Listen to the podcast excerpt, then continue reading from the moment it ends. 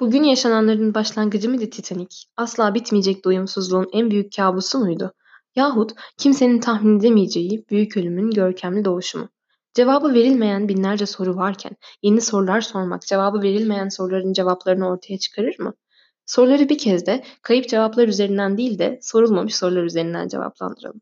Artık koskoca bir yüzyıl söylenen yalanlar büyük ölümlere, hastalıklara, kayıplara ve gözyaşlarına sebep olmasın.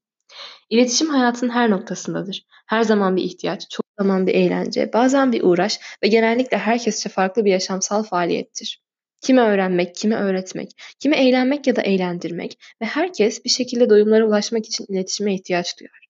Bu bazen dünyanın tüm canlılarca en önemli yaşayanı zamanı, bazen hayatın tam da kendisini olumsuz etkiler ve hatta yok eder. İletişim söz konusu olunca tek bir noktadan bahsetmek olmaz, olamaz. Alfabenin sıradan bir harfini bir gün hatta bir saat kullanmamayı denerseniz korkarım ki yazısız ve sessiz iletişimle sınırlanırsınız. İşte şimdi her dilde sayısı farklı olan harflerin, harflerle sınırlı olmayan iletişimin insanı nasıl doyurduğunu anlatacağım. İşte bu yüzden fikrimce çağımızın en büyük hastalığı olan tüketimi açıklayan bu konuyu seçiyorum.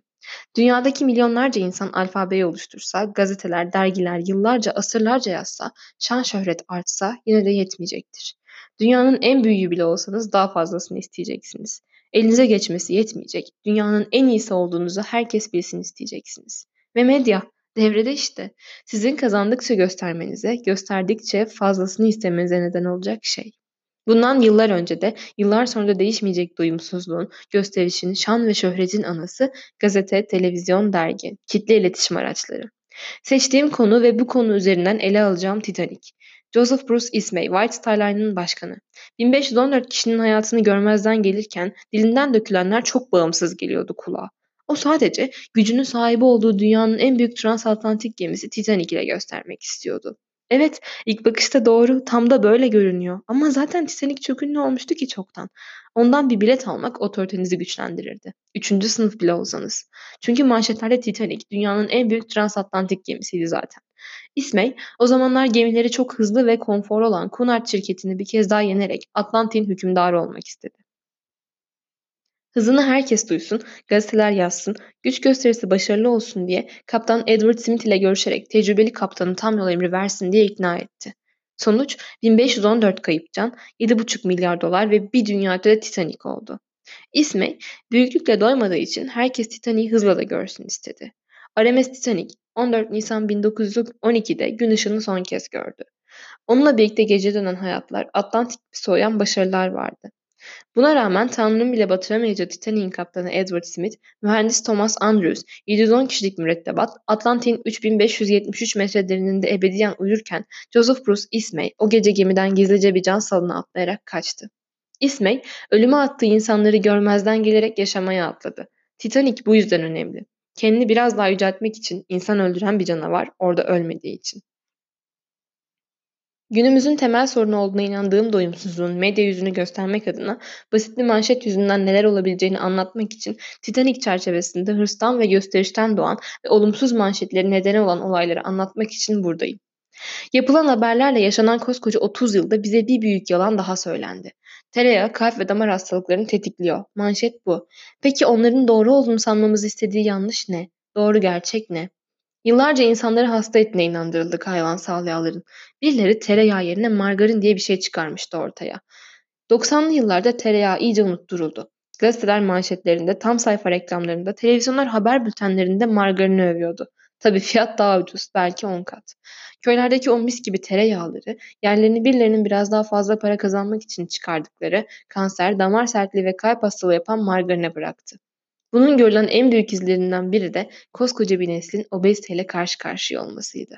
Bu 30 yıllık süreç sonunda Kanadalı bilim insanları tereyağının adını temize çıkardı. Bu söylenen yalanlardan para için hırs yapanlardan iki örnek ölümlere, hastalıklara sebep olurken diğer yalanlara karşı gözümüzü açık tutmamız, medyanın iplerini elinde tutan doyumsuz para avcılarından uzak durmamız gerekiyor. Tereyağına yapılan zeytinyağına ve yumurtaya da yapıldı. Hamileler dikkat, yumurta yemeyin. Neden? Yumurta bebeklerinizin gelişimini olumsuz etkiliyor. Bu reklamların yayıldığı sıralarda yumurta fiyatları iyice yükseldi. Çünkü birileri yine başarmış, yurt dışından gelen protein tozlarını halkın önüne koymaya başlamıştı. Bir nesilde belki ömrünün beş yılını yumurtadan alamadığı proteini başka şeylerle aramakla geçirdi. Ama tüm bunlardan kat kat tehlikeli bir tuzak daha vardı ki radyum, radyasyon. Uyarı tabelaları, özel kostümler kullanarak yanına yaklaştığımız radyum 1920'li yıllarda insanların aksesuarlarında, besinlerinde, kullandığı eşyalarda vardı. Neden vardı? Peki bu nelere sebep oldu? Byers, ünlü bir golf oyuncusu. Onun adını aslında oynadığı oyundaki başarısıyla değil, içtiği enerji içeceği Radiator ile duydu dünya. Normalde dünya üzerinde 200 bar radyum bir arada bulunduğunda tehlikelidir. Byers, tükettiği radyumlu besinlerle sadece vücudundaki radyum miktarını 225 bin bara çıkarmıştı, farkında olmadan ve çoklu kanserden hayatını kaybetti. Ayrıca Byers'ın başında ve vücudunun çeşitli bölgelerine delikler oluşmuştu. Bedeni normal şekilde değil, kurşundan yapılmış bir tabutla karantina altına alınmış bir bölgeye gömüldü. Yakınında durmak bile tehlikeliydi, ölü bir beden bile olsa. Çünkü artık o bedende doyumsuz, aç gözlü bir canavar yatıyordu. Radyumdan üretilmiş ürünlerin reklamları faydalı olduğunu duyuranlar.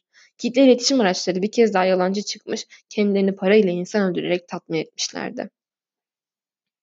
Anlattığım reklamları yapılan ürünler. Hepsi de aynı. Titanic'te olduğu gibi büyük patronların, medyanın iplerini elinde tutanların doyumsuzluğuyla ortaya çıktı.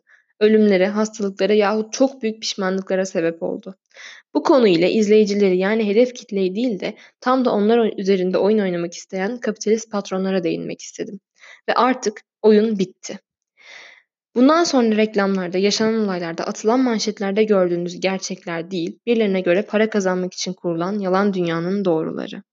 Peki sosyal medya sosyal medya yokken, teknoloji yokken, internetten çok önce insanlar kendilerini doyurmak istemiyorlar mıydı? Tabii ki istiyorlardı. Sosyal medyadan önce televizyon, ondan önce radyo ve hepsinden de önce gazete. Kitle, kitle iletişim araçları insanların her zaman kendilerini doyurmak için imdadına koşan araçlar oldu. Biz gazeteciler başından beri yapılan haberlerle, atılan manşetlerle, yayınlanan reklamlarla birilerini tatmin ettik belki de. Sonuçların neler olabileceğini görmeden kaybettik sonunda. Sevenlerimizi, sevilenlerimizi ve sevdiklerimizi.